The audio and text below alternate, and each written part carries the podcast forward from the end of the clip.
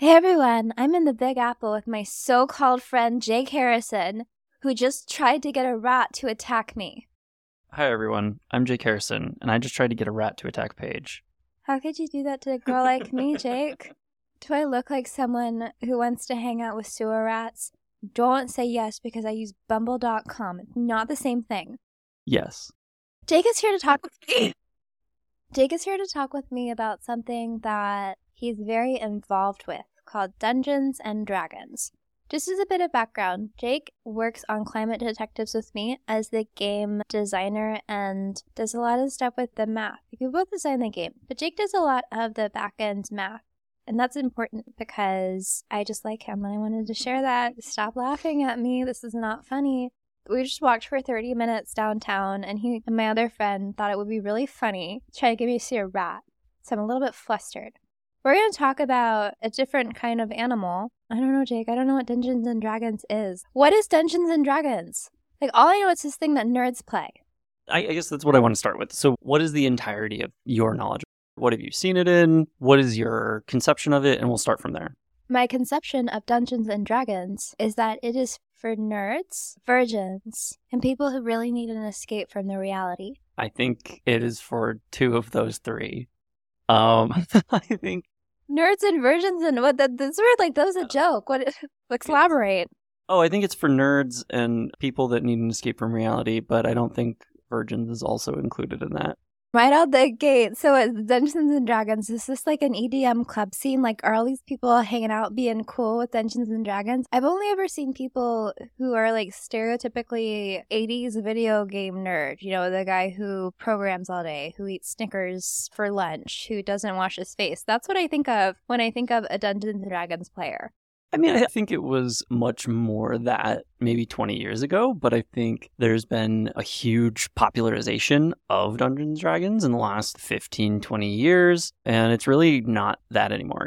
All sorts of people that all play Dungeons & Dragons, that are people that like storytelling and people that like the roleplay elements of it, but it's people all over. You know, I have friends that are doctors, I have friends that are lawyers, I have friends that are teachers that all like playing this game.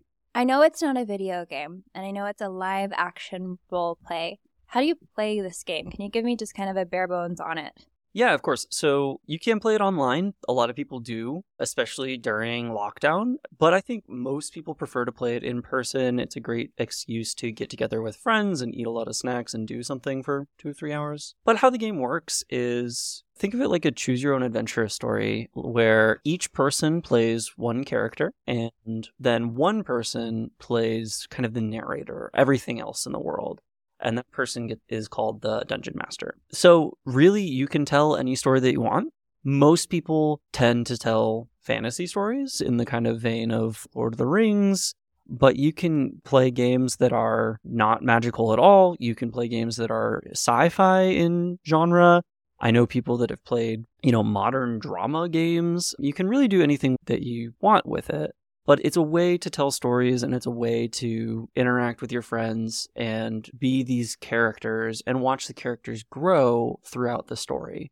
There is a rule set. There are books involved with it that kind of have the rules to it. But the nice thing about Dungeons & Dragons, and really just role-playing games in general, is that you get to interact with the rules as much or as little as is fun for you and your friends. So I've been DMing for 10 years. And DMing does not mean direct messaging or anything else. It means dungeon mastering. Yeah, exactly. Yeah. DMing would be being the dungeon master. And that's the person that is that narrator, right? That they control the world, the settings. If they encounter smaller characters, the DM is the one that is those roles. The characters, which are sometimes called player characters or PCs, are the main characters of the thing. So they're the stars of the show. At its very core, it's a way to get together with friends and be a part of this story. You're building it collaboratively and you're telling this story as a group. A few things. Sorry, I'm still distracted by a giant freaking subway rat Jake kept trying to get to talk to me.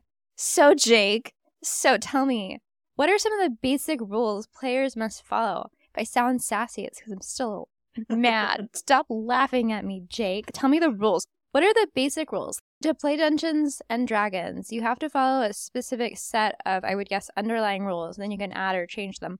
What are these underlying rules? There's a whole book that codifies the rules. To be honest, I play very, very rules-light games, and so I use very few of them.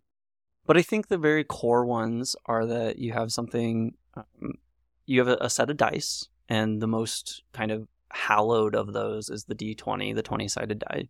And any element of chance that comes up in a game is going to be decided by a dice. And so the big rule set is, when do you roll a die? How, what number, how many of them? And then is your character really good at something? And so do they get a bonus to it? So rolling dice to determine anything that's chance involved is really important. And then the other one is you have something called a character sheet. And the character sheet keeps track of who you're playing, what is their name, what are they good at, what are they bad at, what type of stuff do they carry with them. And that's the other most important part, because that'll tell you how you're going to interact with the world. And it also keeps track of how you get better. And so the more you play, your character gets stronger, faster, learns things, and you keep track of that on the character sheet. So the really, really base core level things of Dungeons and Dragons are dice and a character sheet. You can even just use a notebook and a pencil, you know. It can be as low to the ground as you want. If you want to play by the rules, there's a set of books. A set of books? How big are these books with all of the rules? And roughly how many hours would it take to onboard with all the rules? Yeah, that's a really good question. I want to get back to that question, but I want to deviate a little bit. People say Dungeons and Dragons when they mean any type of role-playing game in general.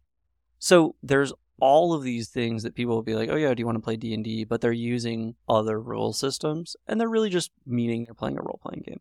Basically, all you need to know is some have different settings, some have different amounts of rules, and they all have different emphases. But if you want to play Dungeons & Dragons like proper, by the book, so I said books, but there's different books that the Dungeon Master needs, and there's different books that the character needs. So there's one book for the characters, there's one book for the Dungeon Master, and then there's one book that's just monsters that could show up.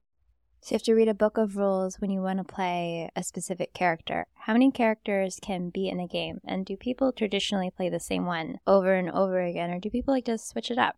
And you're the Dungeon Master. Can't believe I'm sitting across from a Dungeon Master. It's wild. I never knew that about you, Jake. All I knew is that you were a vegan communist who is now apparently a Subway rat friend, which I found out tonight. People really shock you in life. I mean, vegan, communist, Subway rat friend just might as well be my LinkedIn bio. Well, there's really not a limit to characters. So the characters are your own invention. You make your own character. It's completely your own creation. You never sit down and read every rule in the game. It's more of a reference book. So you say like, oh, I want to play an elf. And then there's a little section of rules of like, how do elves differ from everything else? They're better at some stuff. They're worse at some stuff. And then it's all kind of high fantasy geared. So there's the types of things you would see in, you know, when you imagine like Lord of the Rings style. There's elves and there's orcs, there's hobbits, but D&D calls them halflings. You know, so there's all these different fantasy races that exist. And then there's also what are called classes, which are professions. Like, are you a fighter? Are you a wizard? Are you a ranger? And there's subsets of rules for those. So you never have to go through and read every single rule. You're only going to read the sections that matter to you, which really does keep things simple. I've never read the full player's handbook because I've never needed to. But if you don't know what rules other people have, as Dungeon Master, how can you ensure that they don't break the rules? This is going to be an answer that everybody answers differently. Some Dungeon Masters do know every rule, and they're encyclopedic about knowing what people can and can't do. At its core, Dungeons & Dragons is like playing pretend with your friends on the playground, right? Do you remember doing that as a kid? Jake, I still do that. We did that like an hour ago with the whole Subway rat thing. That was just a joke, by the way. I didn't actually cry at any point during our walk home. Yeah, of course. I play pretend all the time. We do that with our game, too. Like, play is a very human thing. Exactly. And for the record, Paige did cry. But if you're with friends and you all have this shared idea of, how are you going to share the spotlight? What are okay ways to talk to each other? What is fun? What do we all enjoy? You almost don't need the rules. But going back to the playground example, I think we all have known a kid, or maybe we've been that kid, that doesn't have a sense of sharing the spotlight and they dominate the game. You know, the kid that tells you what you're doing when you're playing pretend, or who they're pretending to be is so much more powerful than everyone else that they dominate the game. That's why the rules are there.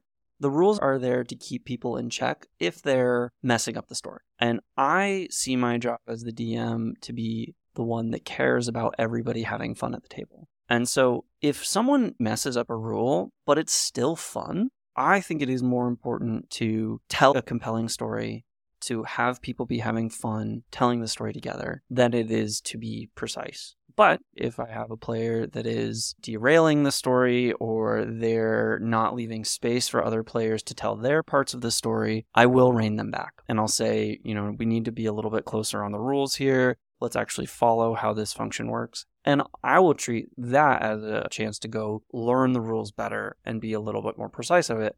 So a few questions. Is this game always played inside? Can it be played outdoors? How much space do you need to play at? And when you say tell a compelling story, what does that mean? So this is not a game with points where it's like win or lose, it's a story?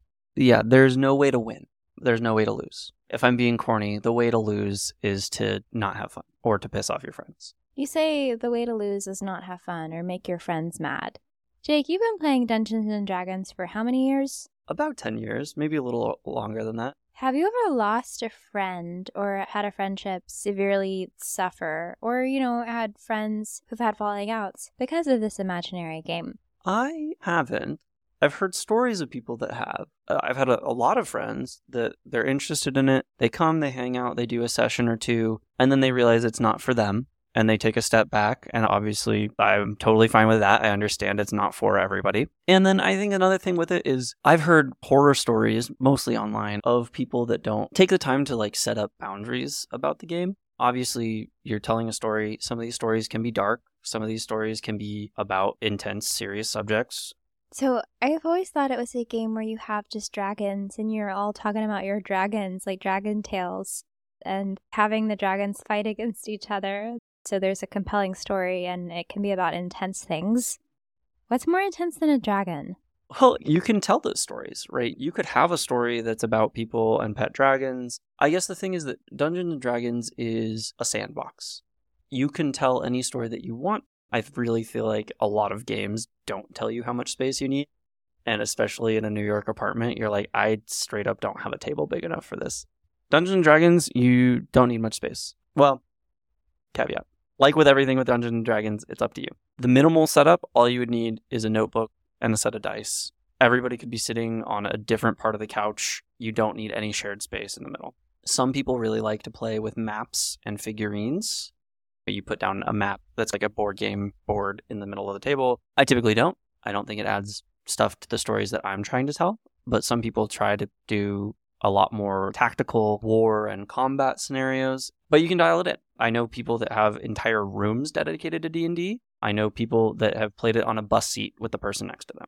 I don't want to say choose your own adventure again. It's variable. Well, it's probably good you don't say choose your own adventure, because the people who own that company have copyrighted that phrase and will sue anyone who uses it in any capacity, and that's how they're keeping their company afloat. That whole cute choose your own adventure book series. Yeah, the people who own it, wild. You should check them out. I don't want to get sued, so I'm not going to comment on it further, but people have Dungeons and Dragons rooms. They have rooms to play Dungeons and Dragons. Do they get costumes? Do they dress up? Jake, I got to ask, are there any weird elements to this? Is there a cult? Is there a Dungeons and Dragons church? Do you like buy houses together to role play Dungeons and Dragons in? People definitely sometimes wear costumes and stuff. I would say it is by far an outlier. Most people don't do costumes. They don't do anything as intense as even the people that have a dedicated room to it. What you're talking about with, you know, when you start getting into costumes and that type of thing, you're getting into something called LARPing, which is live action role playing. And that's where people will actually physically do sword fighting as part of the story. Dungeons & Dragons is a little bit different because you, instead of actually picking up a fake sword and sword fighting someone, you would just describe it. So if my character is going to explore something, the DM would be like, all right, well, here's what the room looks like. What do you explore? And I would verbally explain it to him. where people that are live action role playing, I know people that have gone to these weekend long live action role playing experiences that they're in a house that's been rented out. The house is full of clues and plot points, and then they just spend all weekend telling a story. It's almost like a murder mystery party, but taken to the nth degree. So Dungeons and Dragons isn't typically that, right? Dungeons and Dragons is more verbal. It's more subdued. You don't need quite as much investment. Very interesting. So if I were to play, would I be assigned a character, or could I pick one? And how does that work? How do you choose who plays what role? The character you play is up to you. A lot of times I like to hold what's called a session zero, but just a first session where you get everyone together before they've made characters, or maybe they have loose ideas for characters. And you get together and say, like, who's thinking about what? And you can find interesting character connections. So you might come in and you're like, you've been thinking about some sort of wizard or something. And you get together with your group and someone's like, oh, I also wanted to do a wizard in this vein. And then you guys could have a conversation and be like, oh, well, do we want two wizards? Ooh, should they be twins? Should they be rivals? And you can come up with these little story elements to help build out your characters before you even start playing. So there's no assignment of, you know, your DM's never going to be like, you're this person. But there is a little bit of some collective, like, what's everybody thinking about? How do we make this interesting and work together? For example, the last game that I ran was a magical high school type of thing. So in the vein of Harry Potter, but maybe a little more modern. And so what I told people to come up with is I wanted them to think about a high school archetype, like a jock or like a prep, something like that. And I wanted them to think of a fantasy archetype. So that's all I wanted them to do. 2 points. What are you thinking of right now? What would you do? So I feel like if I were put in this game, I would want to be, like, I would always want to be a mermaid princess. And I would always find things to relate to mermaid princess. So I would be a mermaid princess cheerleader. Well, I can't be a cheerleader if I'm a mermaid. I mean, my little shell bra would be flapping everywhere. That would get really inappropriate. I would be a mermaid princess guidance counselor. Yeah, and you see how that's already interesting, right? So mermaid princess, fantasy archetype, right? That's your fantasy idea. And then you can think of every high school archetype, and they're all pretty funny. Like mermaid princess, cheerleader, I think would work. I think that'd be really funny. And then you have like creative storytelling things that you got to get into of like, well, how are they going to get around the high school if everybody else walks on land? Do they have a fish tank on wheels? Can they be on land? This is my interview, Jake. It's not an interview for you, but if I were a mermaid princess cheerleader that had to navigate the high school, I would probably get a bunch of dumb jocks just to carry me on their shoulders and maybe even carry on like a spray thing, and they'd spray me. And yeah, this sounds really fun, actually. I would play this with you. So a few questions I have about the mechanics of the game and how you handle things. So it sounds like it's just really a fantasy game. It doesn't necessarily have to do with Dungeons or Dragons. Was that always a part of this game? I mean, in the past 10 years, has the fantasy narrative shifted? It sounds like a make-believe game with your friends. Yeah, it's definitely a make-believe game with your friends. It did classically be more, we would call it a dungeon crawl, where you're just going through a dungeon, killing stuff. But we got to think that when Dungeons and Dragons came out, it came out 50 years ago. Happy 50th birthday, Dungeons and Dragons. And in the last 50 years, what we think of as fantasy has also evolved immensely. Right? We see fantasy becoming way more varied. It's not just things that look like Conan and look like Lord of the Rings and these really old, like classically, like high fantasy sword and sorcery type things. Fantasy has gotten weirder. There's all sorts of subgenres of fantasy. There's urban fantasy, things that mix up sci-fi and fantasy. There's romance fantasy. Like all of these things have changed. And in that growth of fantasy, when I've done D&D groups, right? And your image of a lot of sweaty nerds in a basement playing D&D, what I think a lot of people have, right? It's also very male dominated. Almost every D&D group I've played has been pretty equal men and women, right? Women are enjoying D&D in the same way that men are, but the stories evolve and they become more diverse and they become more interesting because of it. And so because of that, I think that your statement was correct. It's not so much just dungeon crawl, find a dragon, kill it, loot its horde type of things anymore. And I think that's because of diversification of the game and the fan base and the growth of fantasy and the popularization of fantasy and the destigmatization of fantasy. And I think it's all for the benefit of the game. It's more fun. And personally, I find this great because I hate dungeon crawl games. They're really boring. I don't want to be spending all my time fighting a skeleton, and then I go fight a slime, and then I go fight a bugbear. I don't want to do it. I would rather do something that's like political intrigue. Or my favorite game that I ever ran was folk punk woodland critters fighting Confederate ghosts. It was great. It went off the rails immediately. But those are the types of stories that you get to play when you let them evolve with your story. So how does this story work? If we're doing a dungeon crawl, is it just you and me and some other people and we're like, oh my god, bugbear is up, and then we fight with imaginary swords? How does that work? What moves the story along? And also, do people play the monsters? The monsters are all played by the DM, so the person that's controlling the world is also controlling the monsters. But the game is really player-driven. So if we were playing right now, I could give a scene, and I could say, we're in a ballroom, right? Or it's high school prom. You're a mermaid princess. I do not need a game to be a mermaid princess, Jake. No, literally. This is just your high school prom. This isn't a game. So this is your high school prom. You're a mermaid princess. And you see a bunch of your friends are around. The teachers are around. Everybody's having a great time. The DJ is playing some of your favorite songs. What do you do? And that would be the type of setup that I would give to a scene. So the players would get to talk about, what do they want to do? What do the characters want to do in that scene? What does your character do in that scene? So a few questions. Obviously, the Mermaid Princess is going to be the best character of any game. How would you prevent someone who's come up with a more compelling character from automatically stealing the spotlight? Or is it kind of like earned valor? Like, obviously, the Mermaid Princess is going to be the center of the story. Well, this is where the rules come into play, right? The rules do offer frameworks to get people to share the spotlight. So, like, in combat sequences, everybody has to take turns. One player can be dominating the story, but that's something that you handle personally. You don't worry about, like, how do we solve this with dice rolls? It would be something you talk about. Like, hey, like, I know your character is doing this and we're talking a lot and they're leading the conversations because they're extroverted, but I want to find a way for my introverted character to do the thing. And another really important part, and this is just maybe an important storytelling thing, is that your characters need to be hanging out together for a reason. You don't just have everybody pick a random character and you just let them do whatever they want. You might say, all right, we have 3 players, you guys are all in a prison cell and you're trying to break out, right? They have an impetus to work together. You're giving them a reason to be together. Or you guys are a band of roving musicians and you need to pay rent. That's an impetus for them to work together. So you find ways to make sure that every character is important and you make sure that teamwork is going to be important to solve the problems that they give you.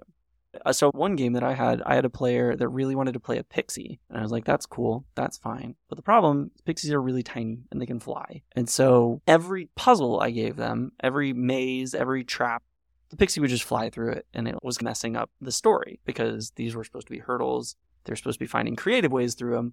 But the answer was always the same.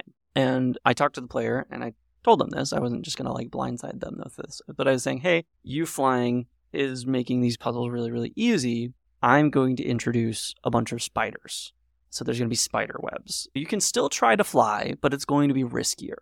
And that was a way to pull back that one person from solving all the puzzles and give the other players ways to solve the puzzles or just make it a little trickier. But there's a lot of that on the fly social observation and adjusting to make sure that everybody is having a chance to have fun with the story. And some people will have a great time as a supporting character, and that's fine. So I want to understand a little snippet of how someone might overcome these hurdles. Again, I don't know anything about Dungeons and Dragons. I'm learning a lot more right now, but I actually did not read any of the questions. Jake is my actual real-life friend. He's not just a podcast guest or Subway rat friend, or a vegan communist. We just wanted to do this for fun. So if you're listening to this and you really like Dungeons and Dragons, do not make fun of me. I know I've made fun of you. I will continue to do so. Do not make fun of me. Also, I'm sorry for calling you a nerd and a virgin. Sure, you're only a nerd. So I'm going to give you, Jake, I'm going to give you what I think the riddle would sound like. And you're going to tell me how a player would respond to it. Because I want to know, is this like I give you like a little word puzzle and you solve it? Because that sounds pretty fun. Or do these take period of days and the person has to like pretend to fight through it? So you're a pixie. I am Jafar from Aladdin, and I've decided that I'm going to trap a pixie in a little glass jar, and the pixie cannot escape. And I'm going to make the pixie sing to me, Paige, you're right, red meat is delicious, I'm so sorry that I support communism, hate rats. That's what the pixie is going to sing to me. How would you solve this if you were the pixie? Well, this is where I would lean on the other people that I'm playing with, right? This would be a really interesting rescue mission that they have to go on. And so if a player at my table was Pixie, Pixie got trapped by Jafar and was being forced to sing silly, silly things, what I would do... Say those silly things right now for me, you know, because you're in my trap. Just the absurd notion that, what was it, red meat is good and rats are bad. Horrible things, lies. If Jafar made me lie to them, what I would do is I would go to the player and be like, hey, your character's trapped for this one session. So just for today, we're going to work together and find another character for you to play. So maybe there's a guide, maybe there's a side character that they really like, and they're just going to take control of that side character for the day. But basically give them something to do so they're not just sitting there while their character is trapped. And then we make the session the rescue mission. And so how do we get in? How do we break into Jafar's sanctum and free our pixie? What if someone did not want to solve a specific challenge because it made them uncomfortable? Like what I just said. That was very light stakes. Obviously, you saying, I love red meat, I hate communism, not actually an offensive thing. But what if someone inadvertently makes someone feel uncomfortable in that way, right? Like they have to do or say something that they're normally not okay saying. And I'm pretty sure most of your friends you invite are not going to make your friend say something racist or sexist, but maybe they would if it's part of the dynamic, if it's part of the game. Are there safe words? What do you do to mitigate this? Yeah, it is a really good question. And I'm glad you brought it up because this is something I feel strongly about in games, and it's starting to become more commonplace. There's a lot of ways to do this. Part of the DM's role is also to protect the players from whatever, from each other, from dark storylines that they don't want to get into. And one of the things that I like doing is, it's a system, I will find it and send you their name. Someone came up with this, and it's a very good system, and so I want to credit them. They call it, I think it's Lines and Veils. And the idea of Lines and Veils is that before you start the game, players get to say things that are lines that they don't want to cross. And so these are things like, I don't want harm to children to be a part of this game. I don't want sexual assault to be part of this game. And that's something that as the DM, you take very seriously. And if you feel that a player is trying to push the plot line in that direction, you say, guys, this is a line. We're not going to do this in this game. Veils are things that you don't want to see happen, but they can happen off screen. My default for Lines and Veils are pretty conservative. Like, I don't want harm to children and sexual assault are two of my lines that I don't want to run games with those. Some people might have darker games that their group is okay telling those stories. Those aren't things that are fun for me, so I don't do them in my games. Yeah, harm to children and sexual assault. Generally, everyone agrees we want to avoid those things. What would make someone want to run a game with a dark and controversial topic like that? Well, it's kind of similar to why someone would watch a movie that's about dark themes, right? And there's a way that when you're gaming, when you're role-playing and you're taking on these characters and navigating them through situations, there can be an element of this that is somewhat therapeutic, right? If you're dealing with something that is heavy, that is a point of grief for you, role-playing through it and having a character have agency to maybe take a different path or see something play out differently can be important, and that can be powerful. And so if I had someone that was going through that, or they had a story idea that they wanted to run, but it was heavier, I would find a group of people that I think were going to treat that with respect and still run the story. It can still be a powerful story. Just like, you know, there's incredibly powerful, sad, dark, disturbing movies, books, all sorts of media. But you want to make sure people know what they're getting into before you go in that direction. Speaking of dark things, that reminds me of something. Well, stop smiling. We're talking about dark things. I know where you're going to go. He says, Jake is saying, I think I know where you're going to go. Can tell you where to go, Jake. Friggin' subway rat monster. Subway rat friend. So I remember reading something a really long time ago about the Satanic Panic and Dungeons and Dragons. Honestly, that just popped into my head, Satanic Panic. Can you explain that to me? What was that? Is that something that's just made up in my mind? Am I just thinking of you as Satan because of the whole rat thing? Tell me about it, Jake.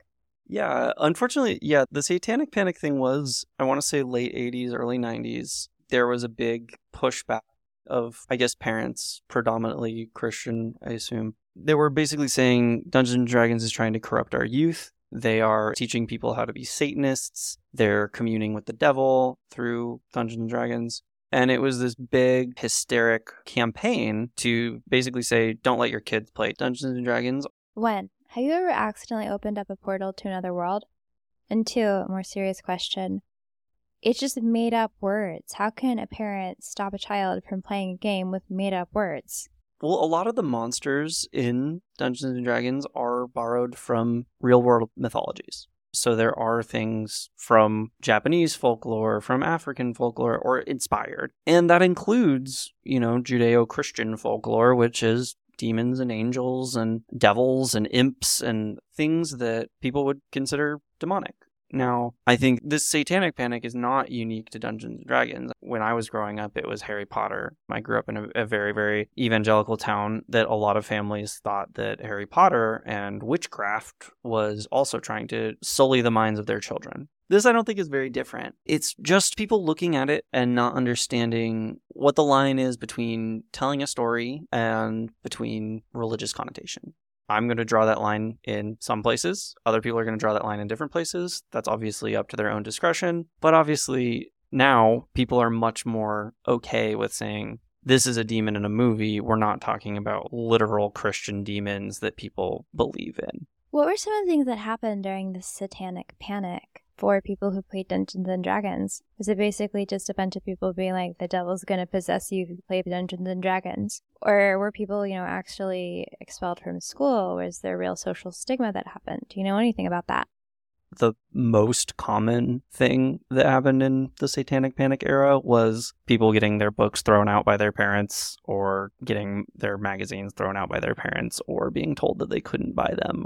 Why do you think people have such a strong reaction towards other people wanting to play magical games? Read Harry Potter, play Dungeons and Dragons, practice communism. Why do people have such a strong reaction to people just going into fantasy land of things that have never actually worked in reality? I think when you are involved in religious thinking and you have fantasies that you are going to let alter your worldview and become a part of your core identity, other fantasies become more threatening. And so if you're someone that thinks that every Sunday you're eating the literal body of Christ, and then you see someone playing a game about a demon, those things are harder to parse and separate than if you realize that the latter is a game and the former is your personal religious practice. I don't know how to go into this without just on Christians. Jake, go ahead. I don't know when I'll get time to publish this in my queue because I've got a few podcasts ahead of you. But I just did a podcast where this woman basically told everyone who listens to my show to convert to Christianity to be protected against demons.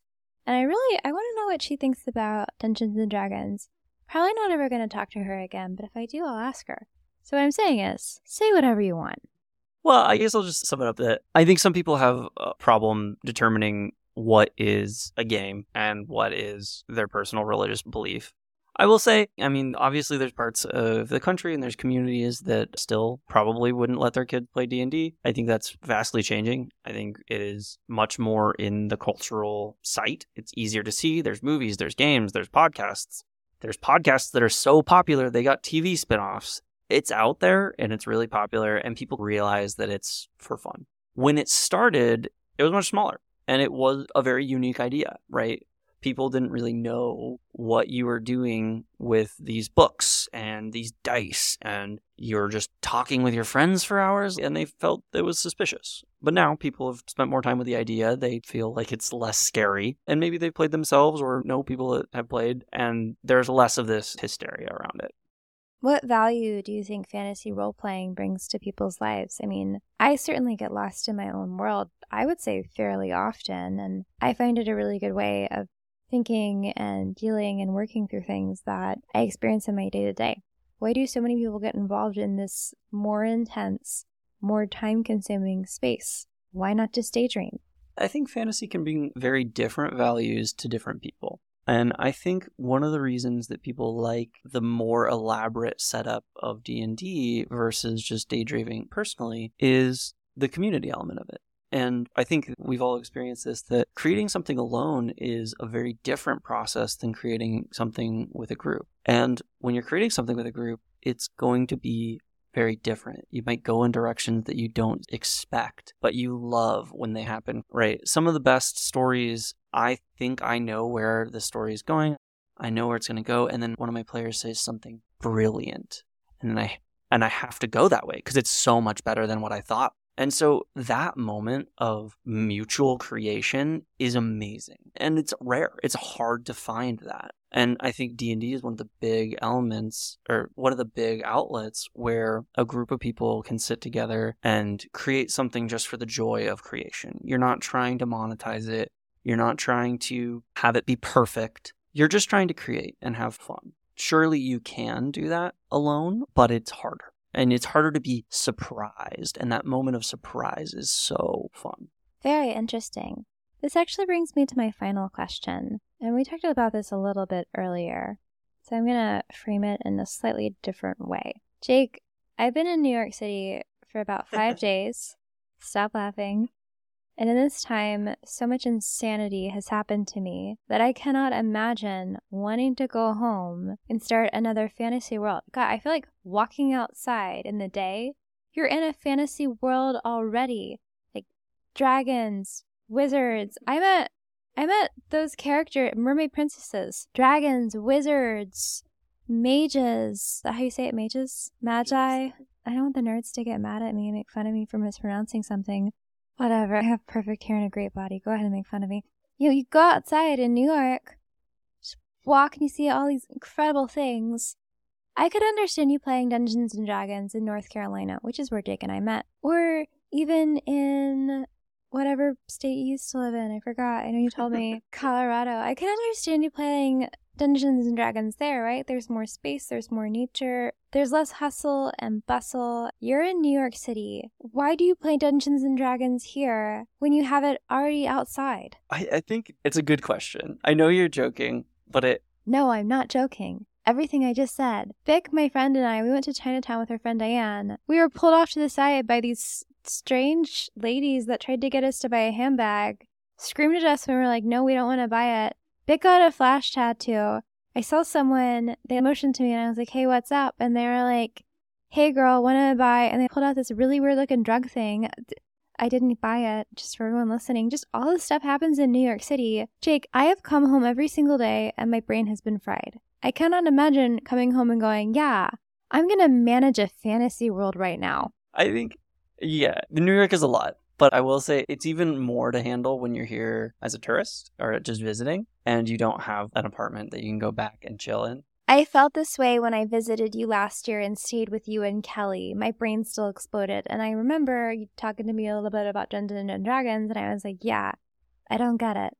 How do you find the time and the energy to create another world when you live in New York City, which is the home of like a bazillion worlds? Yeah, it's hard. I will say the hardest thing about Dungeons & Dragons is scheduling.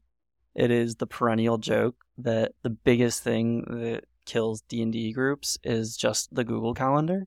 And that's real in just energy. You know, people's time is precious and energy is precious. So getting adults in the same place together is really hard. Yeah, I came to New York to talk and look at fashion, not Dungeons & Dragons. Oh, by the way, tomorrow there's a big sample sale going, so Kelly should skip her job and come, and we could play Mermaid Princesses, and you could be like a Dungeon Master and get all the other girls at the sample sale to leave, because you'll create yeah, okay, actually, this does sound kind of fun. Let's do this tomorrow. Yeah, send the stuff. Well, that's all the time we have. Thank you so much for coming on my podcast, Jake, and I'm looking forward to tomorrow, where you're going to manage the whole sample sale of, I'm not going to tell people what we're buying. Thanks for having me. Thanks for talking about nerd. You're going to call me Mermaid Princess from now on. Yeah, of course. This is Mermaid Princess Doesn't Know Anything About Dungeons and Dragons.